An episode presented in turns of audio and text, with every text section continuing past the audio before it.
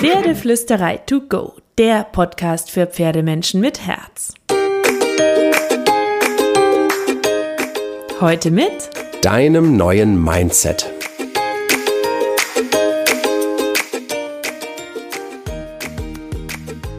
Hallo und einen wunderschönen guten Morgen. Ich hoffe, du hattest auch diese Woche wieder so viele magische und glitzernde und magnetische Momente mit deinem Pferd. Ich mag ja dieses Bild von ähm, zwei Magneten, die sich gegenseitig anziehen. Aber ich glaube, damit es Magie und Glitzern und auch magnetische Momente gibt, müssen wir uns eines ganz, ganz, ganz bewusst machen und etwas aus unseren Köpfen streichen. Ich nenne es gerne die Dominanzlüge. Ich äh, möchte da ein bisschen drüber sprechen mit dir heute und bin ganz gespannt, was du zu diesem Thema denkst weil ich mich damit intensiv beschäftige und merke, wie viele Pferdemenschen da draußen eigentlich einen ganz falschen Gedanken in ihrem Kopf haben, einen Grundgedanken. Und wir Menschen können uns ja super gut selber neu programmieren und der Blickwinkel, mit dem wir Dinge betrachten und die Glaubenssätze, die wir in uns tragen, die machen unglaublich viel mit unseren Gefühlen und unserem Verhalten. Und das wiederum können die Pferde ja perfekt lesen. Also heute geht es um die Dominanzlüge und wie du wirklich mehr Vertrauen und Sicherheit mit deinem Pferd bekommst. Weil, setz dich endlich durch, der Gaul macht, was er will. Wenn du das einmal durchgehen lässt, wird dein Pferd dir das nächste Mal durchgehen. Wer einmal absteigt, erzieht seinem Pferd Unarten an. Der Gaul kann doch Rufe heben, was zickt der jetzt so rum, hau den mal eine drauf und so weiter und so fort. Die hast du bestimmt auch schon öfter gehört. Und ich weiß immer gar nicht, was ich dann sagen soll oder was ich denken soll. Vor kurzem habe ich zum Beispiel auf Facebook ähm, beim Durchseppen ein Video gesehen und ich fand es wirklich schlimm, schlimm, schlimm, schlimm, schlimm. Da war ein kleines Mädchen darauf zu sehen, das ein Pferd geritten hat und dieses Pferd hat relativ plötzlich losgebockt und das kleine Mädchen hat sich auch super gut gehalten und ist erstaunlich lieb und ruhig mit dem Pferd geblieben. Und was mich wirklich geschockt hat, waren die Kommentare unter dem Video.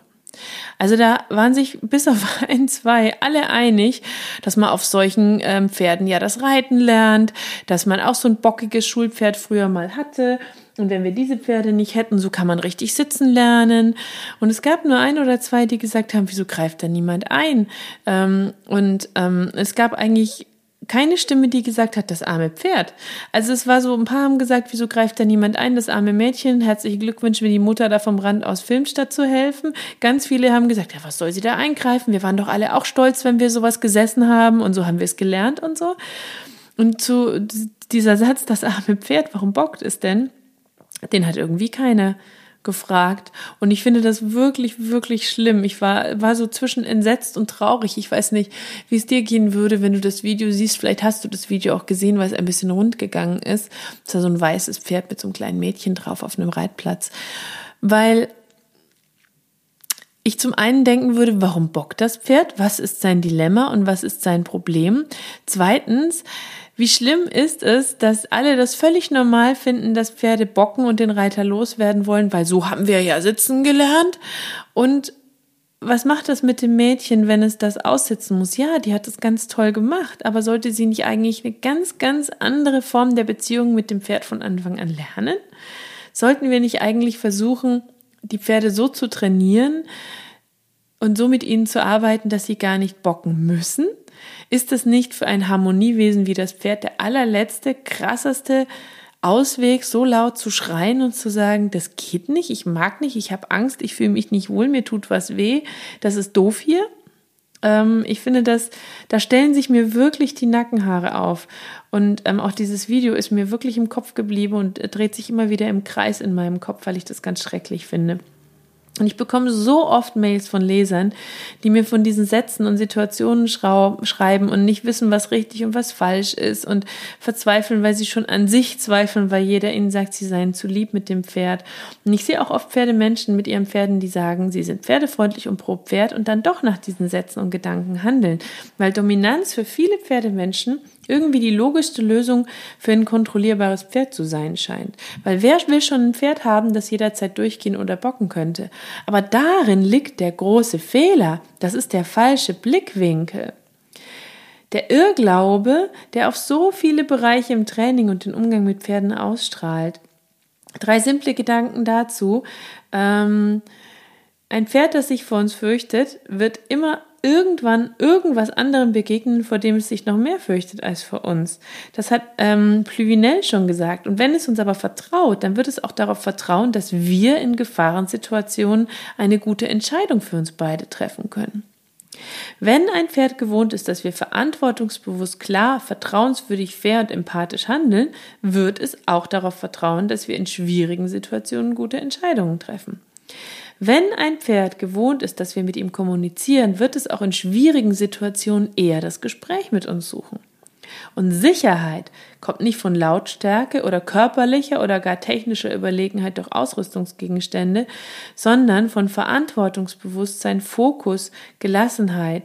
Ein authentischer und seinen Gefühlen zugänglicher Mensch, der ist sicher für das Pferd, weil er klar ist, weil er lesbar ist, weil er verantwortungsbewusst und fair handelt und weil er nicht verwirrend ist für das Pferd.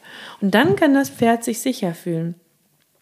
Und wir Menschen drehen das Ganze immer gerne um und machen das Pferd zum Problem. Dabei, so albern es klingt, sind wir oft das Problem. Nimm zum Beispiel das Thema Leckerli. Ich kenne ja viele, die sagen, nein, Leckerli geht gar nicht. Mit meinem Pferd geht das erst recht nicht, weil das Pferd wird ja sofort zum schnappenden Monster. Weil Pferde ja so maßlos sind und als Futtermonster durch die Welt laufen. Meine Stute ist beispielsweise das beste Beispiel für ein Pferd, bei dem mir viele Trainer empfohlen haben, sie bloß nie mit Leckerli zu trainieren, weil das total schief gehen wird. Und du glaubst gar nicht, wie fein und sanft und höflich sie Leckerli nehmen kann, obwohl sie extrem futterneidisch, ungeduldig, selbstbewusst und hochrangig ist. Warum? Weil sie schlau ist und weil wir die Leckerli-Gabe klar und einsehbar geregelt haben. Leckerli gibt's nur für Leistung. Es gibt ein Leckerli-Wort. Wenn das ertönt, gibt's immer Leckerli. Sie bekommt kein Leckerli, wenn sie unhöflich wird. Und ich achte auf mein Timing. That's it. Kein Problem mit dem Thema Leckerli. Und es gibt so viele Trainer, die immer wieder behaupten, dass Pferde jedes Verhalten ausreizen werden, wenn wir ihnen nicht früh genug Einhalt gebieten oder keinen perfekten Abschluss aus einer Übung finden oder ihnen einmal nachgeben. Ganz ehrlich, ich habe noch nie ein Pferd erlebt, das am nächsten Tag bockiger war als am Tag vorher, wenn man ihm zugehört hat oder auf seine Probleme eingegangen ist. Im Gegenteil, im Gegenteil. Wenn wir auch mal nachgeben, einen Schritt zurückgehen, einen Plan ändern, weil das Pferd uns sagt, dass es heute oder jetzt so nicht geht, dann sind die Pferde viel eher dankbar und fassen mehr Vertrauen in uns und unsere Entscheidungskompetenz. Und dann gibt es zum Beispiel diese These, dass es doch völlig okay ist, wenn wir den Druck im Training immer weiter hochfahren, weil die Pferde doch in der Herde auch nicht zimperlich miteinander seien. Auch das ist Bullshit. Riesen, riesen Bullshit, weil dabei Äpfel mit Birnen verglichen werden.